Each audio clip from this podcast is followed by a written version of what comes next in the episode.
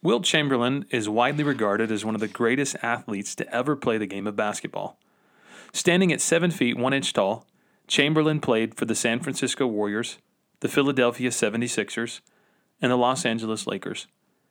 Chamberlain holds multiple records in scoring and rebounding, and is the only player in NBA history to score 100 points in a single game.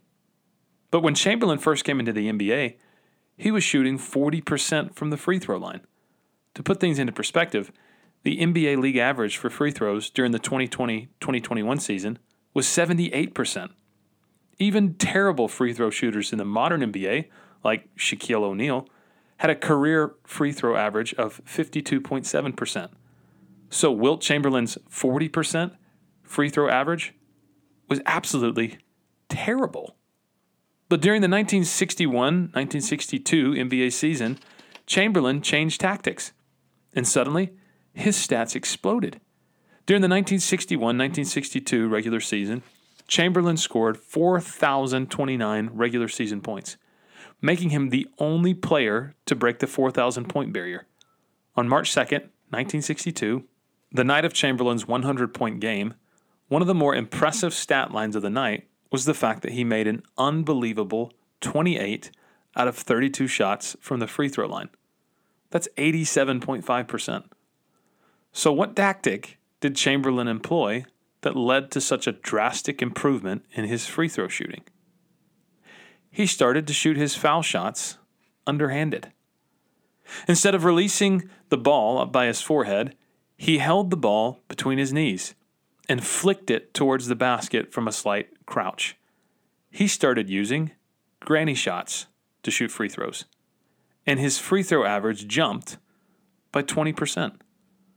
But then, after his record shattering season, Chamberlain switched back to shooting free throws the old way, and he went back to being a terrible foul line shooter. So, why did Chamberlain switch back to the old way of doing it? In his autobiography, Chamberlain wrote, I felt silly, like a sissy, shooting underhanded. I know I was wrong. I know some of the best foul shooters in history shot that way. I just couldn't do it. It's amazing to think about how Chamberlain's drive to be a better shooter was weaker than his worry of what other people thought about him. It's even more amazing to think of how many more scoring records Chamberlain could have broken had he simply continued shooting free throws underhanded. That single characteristic, a fear of looking stupid, held him back from being all that he could be. But you and I can't be too judgmental of Wilt Chamberlain.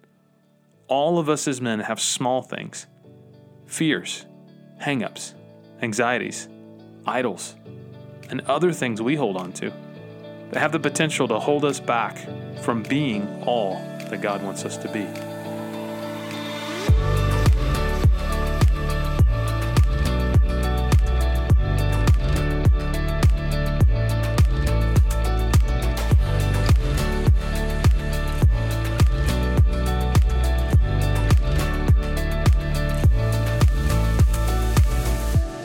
Welcome to the Committed Masculinity Podcast, a limited series that explores the issues and challenges facing Christian men who are serious about Jesus' invitation to be a disciple. On each episode of the series, we will review the content of each chapter of the book, Committed Biblical Masculinity, and then discuss the issues of each episode with a special guest. On today's episode, Conclusion The Things That Hold Us Back and the Ultimate Question, with special guest, Corey Trimble.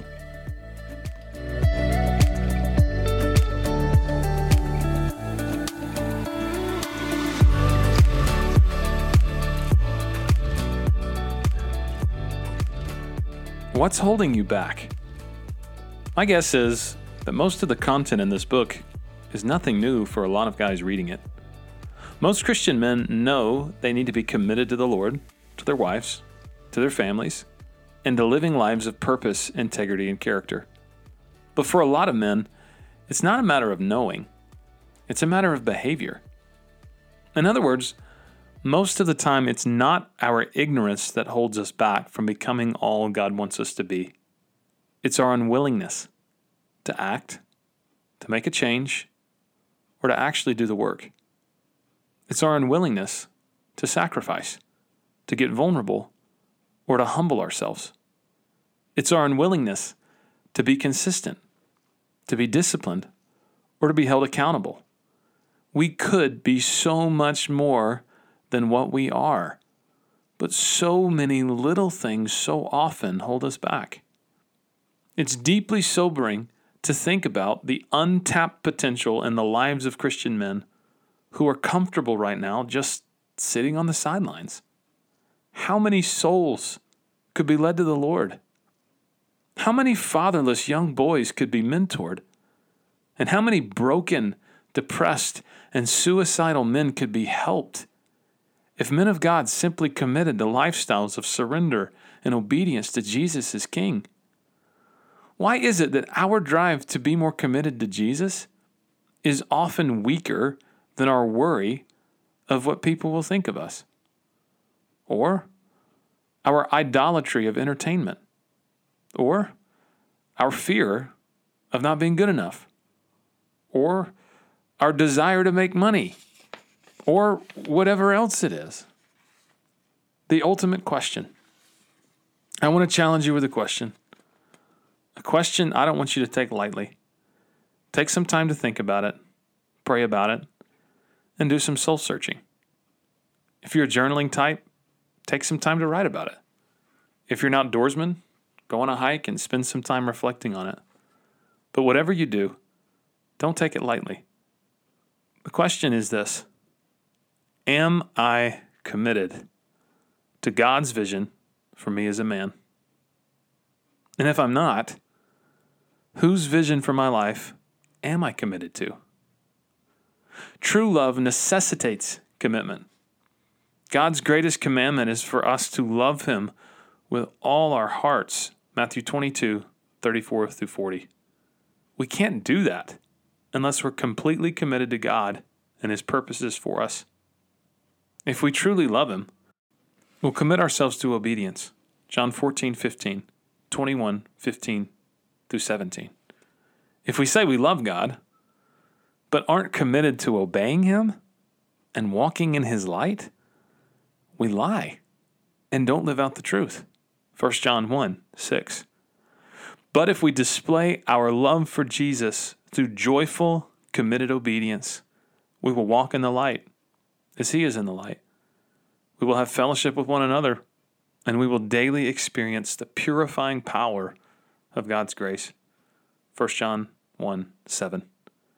Jesus is the only one who can make you who you were called to be.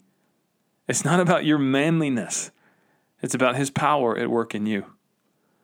The ultimate question for every man is this Will I commit myself fully to Jesus Christ and His vision for my life? So, to all the guys who have listened to this podcast every week, to all the guys who have read the book, to all the men's groups that have been going through the content of this material, I just want to tell you guys thank you so much. I am very honored to be able to walk with you guys through um, your Christian lives, and uh, I'm just encouraged to see what God has been doing. So, um, thank you, and please keep it up.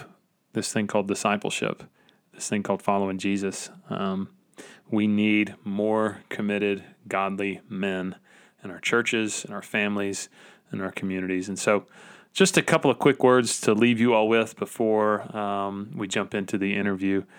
Um, first is I just feel led to say this. I don't know who this is for, but I think this is for somebody. Please show yourself some grace. Um, don't beat yourself up. If if you're listening to this podcast or reading this book and it just feels like every time we go through a chapter or every topic we talk about, all you feel is condemned, and like there's all these things that um, you're not doing or you should be being better at or, or whatever else it is. Um, show yourself some grace. And Jesus loves you so much. And uh, the Bible gives us this amazing truth in Romans 8 1. Therefore, now there is no condemnation for those who are in Christ Jesus. And so, it's not God condemning you. It's not God telling you how awful you are. Um, that's the work of the enemy. The Holy Spirit convicts and shows us how we can change. So if you're feeling condemned and you're beating yourself up, don't do that. Um, allow the Holy Spirit's conviction to lead you to a place of grace so you can make the changes that God's leading you to make. Um, if you know of the things that are holding you back in your Christian life and the things that are holding you back to be the kind of man that you need to be, um, look for some changes that you can make in your life. And when I say changes, I'm talking like small, practical, sustainable changes. Like here, here's one you can make. Um, if you get up every morning for work at 6:30, maybe try out the next two weeks setting your alarm for six and spending the first 30 minutes of your day in prayer and reading your Bible. Um, that is so small, that is so sustainable, and, and it can be done. And um, if you miss a day, don't beat yourself up. Um, I like to say that if we miss a day of Bible reading, we're not supposed to beat ourselves up and shame ourselves. We're supposed to feel hungry so we can get back to the Word of God and the bread of life. And so, small, sustainable, and practical changes. Um, next thing I would say is get consistent with just the basic purposes of Christian life. So, things like reading your Bible, like maybe you're a guy that has never read the Bible all the way through. And um, maybe that's a good habit that in this upcoming year you could make that a goal that you're going to read the Bible all the way through. Um, there's some awesome reading plans out there to help you do that in a very practical way. And so maybe that's a um, a thing that you can commit to doing, just being in the Word. And, and if reading is tough for you, you'd rather listen to it. If you have the YouVersion app on your phone, you can download an audio Bible and you can listen to it every morning on the way into work. But get consistent with that. Just the basic purposes: be in the Word, read the Bible, get um, into the habit of hearing God's voice through His Word every single day. Uh, pray prayer is really hard for a lot of guys because sometimes we feel silly. We feel like we're talking to an imaginary friend. But when we make the habit of spending time in prayer every day before the Lord, um, it, it changes things. And it first starts with us, it changes us. And so you, you don't have to start big and have that fade away and dwindle away and you beat yourself up and finally just go, well, I tried this whole prayer thing and it didn't work maybe just start small. Maybe start by in the mornings uh, as you get up with your Bible, you read some of your Bible, and then you have some things you pray about every single day. You pray for your wife, you pray for your kids, and you give your day to the Lord. And then throughout your day, as the Lord lays people on your heart, you bring that to the Lord in prayer. Um, but start implementing that habit of prayer in your life. If you're not regularly um, attending a church, that's a good place to start. Um, if you're part of the experience community and our network of churches, there's probably a, um, a good place for you to get plugged in there. But if you, you don't go to the experience community, we would love to help you find a good Bible teaching, gospel centered uh, church that you can get plugged into. But that's so, so, so important. Next thing I would say is you need community. Um, the whole chapter about community and having friends and all that stuff, man, I am so, so serious that um, you have to have that. You have to have that. And so if you don't know where to get started with that, um, you can send me an email, josh at experiencecc.com. I will point you to a men's group if you live in Middle Tennessee and you attend the Experience Community Church. But um, man, that is so crucial for your journey as a follower of Jesus, for you to be in community, you getting discipled alongside with other guys. I also encourage the guys listening to this to take time to serve in their local church. So if you attend an experienced community church, there's so many opportunities to do that. But even if you don't, there are certain things in your spiritual maturity that can only be accomplished through you choosing to be others oriented instead of self oriented. And so I think that there are some people that get really suspicious of pastors talking about serving, and I understand that. I think sometimes pastors can uh, view people as cogs in the machine, and that's that's to our shame, and that's unfortunate. But um, I, I just want to speak to you as another Christian, not as a pastor. Um, if you refuse to serve, whether in a local church or in your family or in your community or whatever, um, you're going to be stunted in your spiritual growth. You're just not going to be all that God has called you to be until you make your spiritual life about more than just yourself And so I want that for you. And, and so I want to encourage you, get into the habit of serving. And the last thing I would say is this if there's something holding you back that you know you need to talk with somebody about, I want you to know there is power in vulnerability, confession, and transparency. There are some breakthroughs in our spiritual lives that only come about through letting other people in.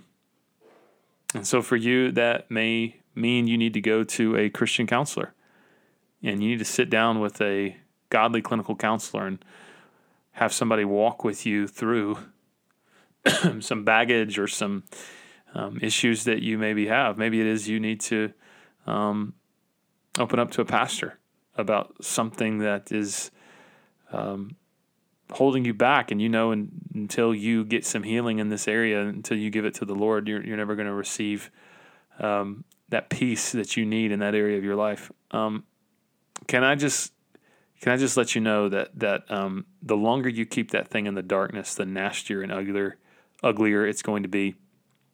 But when you bring it into the light and you let the light of Jesus shine on it and you get some accountability and you let other people walk with you through it, that's when it removes the the ugliness and the shame and the darkness of whatever that thing is. And so um, I just want to encourage you if that's you and, and that's where you are and that's what's holding you back and it's the shame of um, of other people knowing that's keeping you from being who you need to be I just want to encourage you to, to bring it into the light. There's freedom on the other side of surrender. And so I want to say prayer for the guys listening, and then we'll jump into our interview with Corey. But uh, I want to pray for you. So, Father, for whoever's listening right now to this, I want to ask in the mighty name of Jesus that you would strengthen and encourage them. Lord, I pray that wherever they are in their walk with Jesus, wherever they are as a man, as a father, as a husband, as an employer, as an employee, God, would you help them to live a life of purpose and to live a life surrendered and committed to the vision that you have for their lives, Lord? God, it's hard right now to be men. It's hard right now to lead our families in the way that you've called us to lead our families. It's hard right now to be the kind of husbands we need to be. It's hard, Lord, to walk in purity. But I pray, Father, that your Holy Spirit would fill each man that's listening to this with a sense of strength, with a sense of peace, and Lord, with a divine responsibility for us to be all that you've called us to be, Lord. I pray you give us the strength to commit to you with our whole hearts, our whole lives, and everything we've got. We love you, we praise you. It's in Jesus' name. Amen.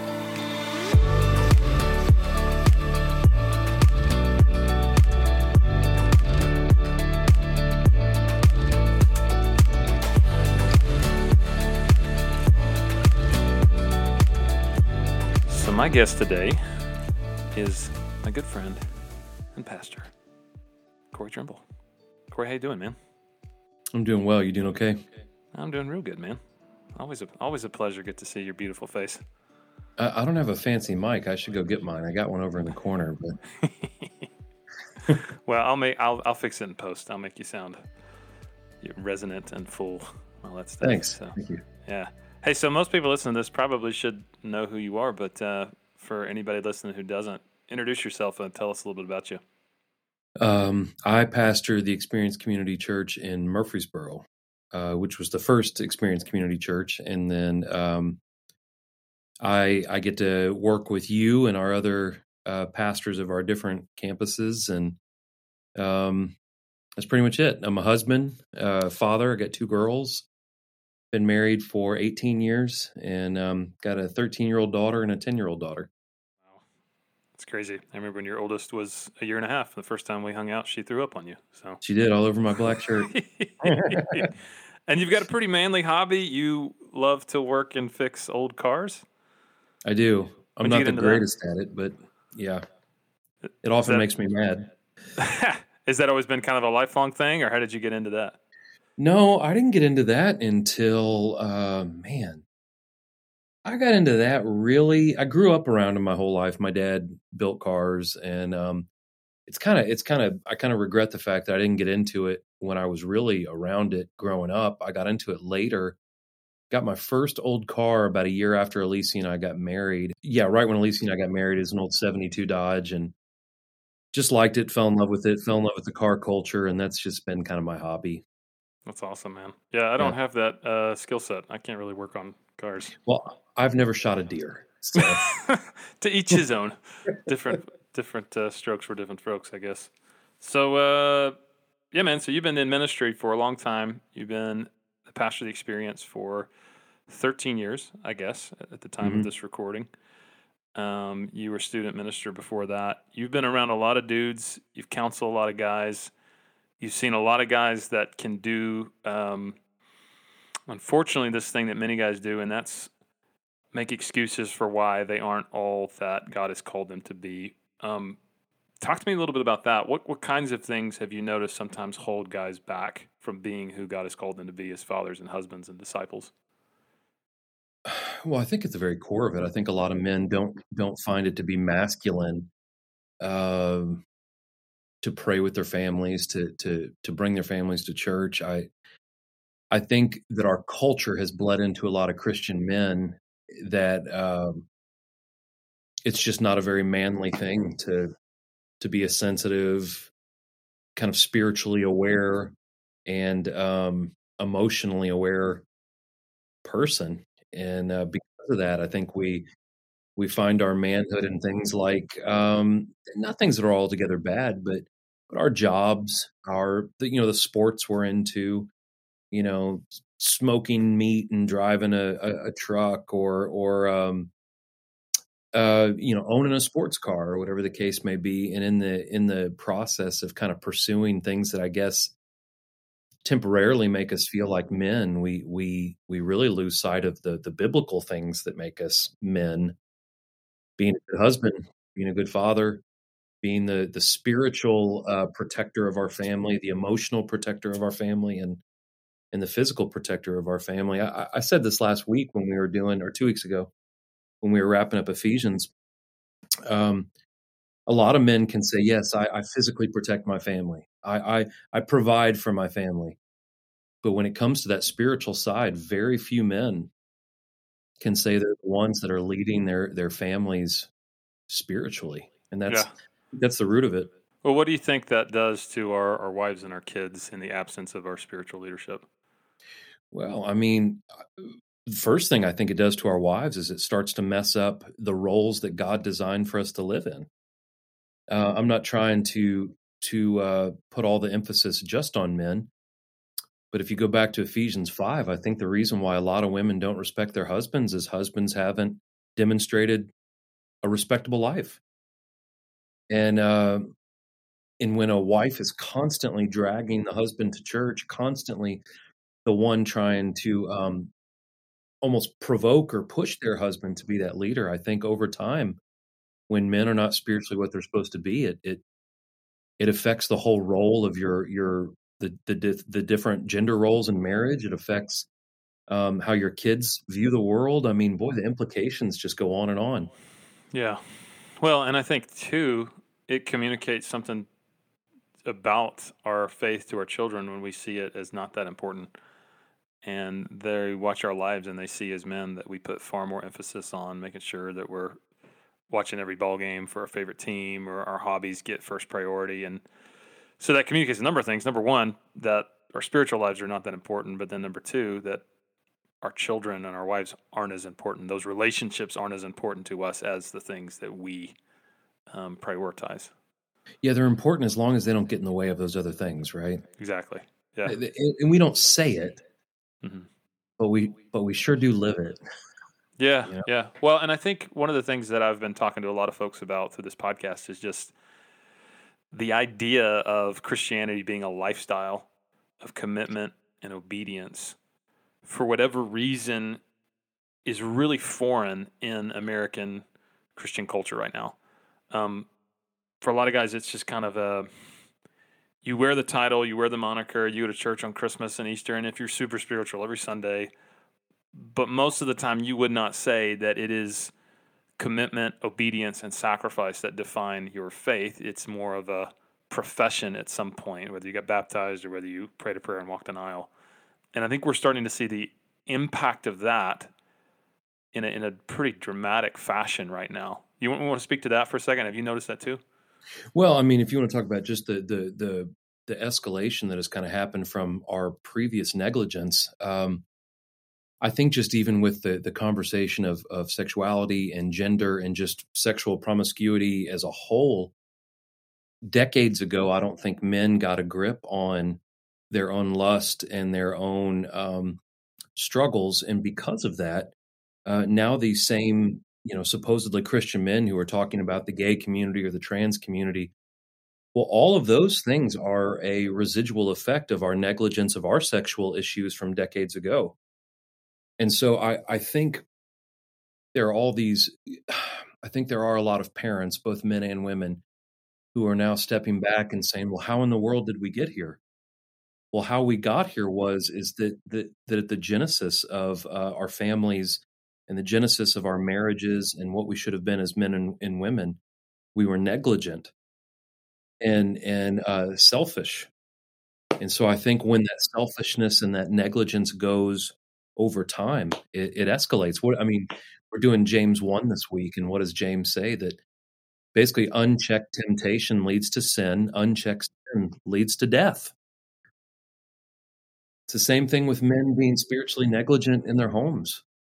Um, eventually, things fall apart. Well, and and there's like this uh, thing that we think that our version of life or the world's version of life is going to be satisfying, and so we can get just a little bit of Jesus and kind of sprinkling him in on top, you know. So I'm going to kind of keep all of my things, and that's going to take top priority. But I'm going to sprinkle a little bit of Jesus on top. But I mean, James one, the double-minded man is unstable in all his ways, right? That's right.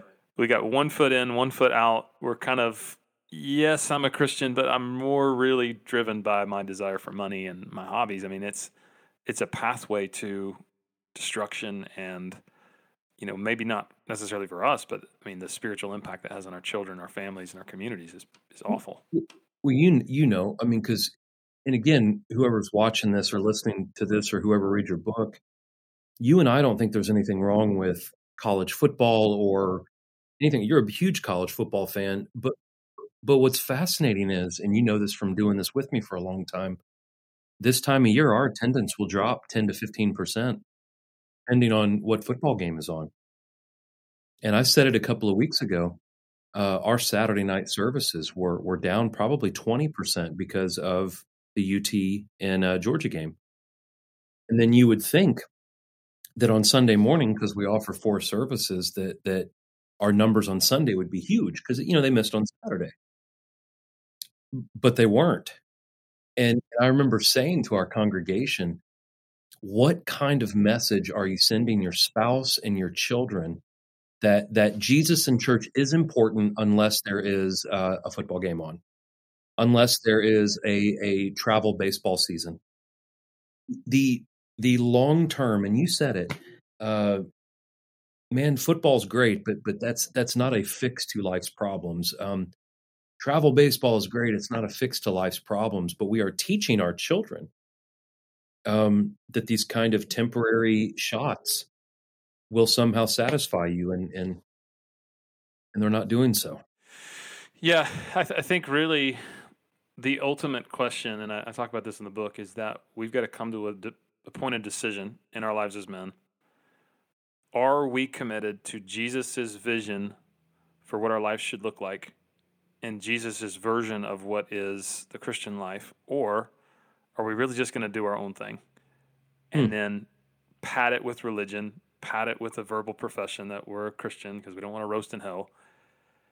I mean, it, it really comes down to what Jesus said to the first disciples Hey, come follow me, right? And you hit the nail on the head, though, Josh. I think that second scenario you just explained, I mean, that is the, you just described the problem that, that we are we are living the lives we want to live and jesus is kind of this convenient side character that when i'm in trouble i can pull this guy in. When i'm desperate I can, when my wife finally walks out the door then i will call him for help. You hit the nail on the head. Well, my hope and prayer is that you know an, an ounce of provision is worth a pound of cure.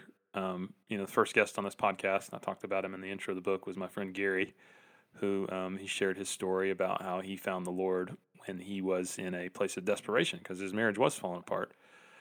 But in the years following that experience of of uh, salvation for him, he's come to a place where he's realized that man standing on the rock that is Jesus, that is the only um, source for truth and for goodness and for satisfaction in life. And, and my hope and prayer is that, that guys listen to this, they're not going to wait until that happens. They're going to find that foundation now. Um, so, what would you say to maybe the guy who's listening to this and he would say, Man, I, I haven't been the guy I've needed to be. I have been a compromiser. I've had one foot in the world, one foot out. Um, how can he start becoming everything that God has called him to be? And what advice would you give a guy like that? You know, we were working on James again, James chapter one this week, and something that kept going through my mind is all Christians, not just Christian men, we have to learn to be proactive versus reactive. We have a tendency to react to life. And I don't think that's what the Bible teaches. I think the Bible teaches to be proactive. What I mean by that is when we when we have a church community, when we pray, when we have the word of God in our minds and in our hearts, we, we are being proactive in the sense that when something does happen to us, we react properly. You know, we're mm. we're, we're ready. And so if if a if a man were to come up to me and say, "Man, I just have not been the kind of man, husband, father that I need to be," um, I think men, for the most part, are pretty simple. I think we're fixers. I think we're doers. And I think that is the answer. Um, you need to make church a priority in your life. You need to be there every week. You need to be the one to make sure that your family is up and ready to go and that you are the, the, the one holding everyone accountable. Um, I think fathers, the biggest thing I've ever done as a father, I feel like, is every single night when my children lay down in bed, I go and lay my hands on both of my kids and I pray for my kids every single night. I think every dad should do that. You should pray for your family every single day. Um, I think I think men need to get into the Word on the commute to work to listen to the Bible on an app or to take 15 minutes a day. it, it is I think with men it is simply a matter of you know what's right. You have to have you have to make it a priority to do what is right. It, it, I think it is simply with men. It is about doing. Yeah. So it's not necessarily a matter of knowledge; it's a matter of obedience man, you, you know this because you've counseled a million people too. If you let people talk long enough, people know what's people know what the right answer is. If you let people talk long enough, most people know what they need to do. Um, I think it is just positioning yourself to where you're held accountable and um, having praying for God to give you that desire to want to follow through on what you know is right. Absolutely. Yeah. Well, I think it all comes down to the will, really. Yes. You know, am I going to choose to surrender my heart and my life completely 100% to King Jesus and what he says I should be doing, or am I still going to try to stay in charge? That's right. And the rich young ruler was not ready for that, and he walked away sad because he had a lot of stuff. You know what, though? We, we always pick on that guy, and, and we have all been the rich young ruler at one time or another, whether it's with money or whether it's with our hobbies or whether it be with our personal time or whatever the case, all of us have been approached by Jesus saying, Follow me. And well, I just got other things I got to do. You know, I think it's just acknowledging that. So, well, Corey, man, appreciate you a lot. Always, always a pleasure chatting with you. And uh, yeah, I, I, see you all the time, so it's not like a your office is much more exciting than mine. You got a guitar up there, you got a, got a map over here. I do have I have a map of Cannon County over there. Yeah. Well, you got a window. I don't have a window. Well, I used Look to this. have a no, window. no window into the road. Yeah. You, well, you got built-in bookshelves, so we're having I office do. envy right now. So. Yeah. yeah. I have, I have no window, and uh, if I could go back in time, I would have put a bathroom close to my office. Yes. But yeah. Oh well. Hindsight. I just, I just have water bottles that I go in when I need. No, I'm just kidding. All right, man. Thanks, dude. All right. Hey, thank you. See ya.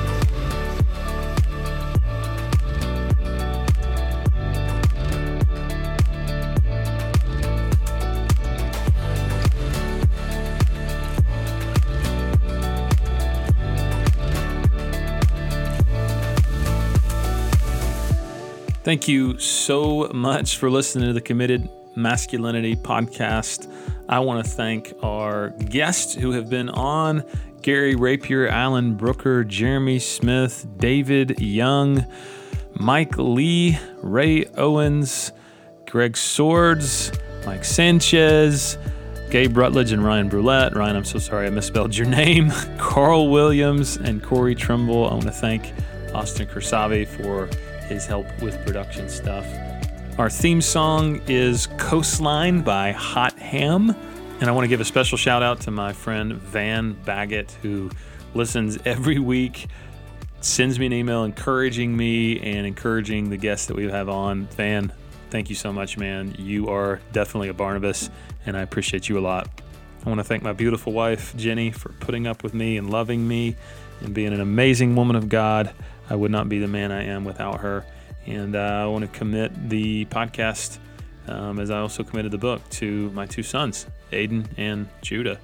I'm praying for both you guys that you would both grow into warriors, poets, and passionate men committed to chasing the very heart of God. If you like what you've been hearing and you want more, the book, Committed Biblical Masculinity, is on Amazon now. You can go pick up a copy for yourself and any guy that you would like to disciple and take through the book. And uh, if you want to follow Beards and Bible podcast, you can hang out with me and my buddy Gabe Rutledge over at the Beards and Bible podcast. We release two episodes a month. We are on Spotify, we are on Apple Podcast, YouTube, or wherever else you get your podcast.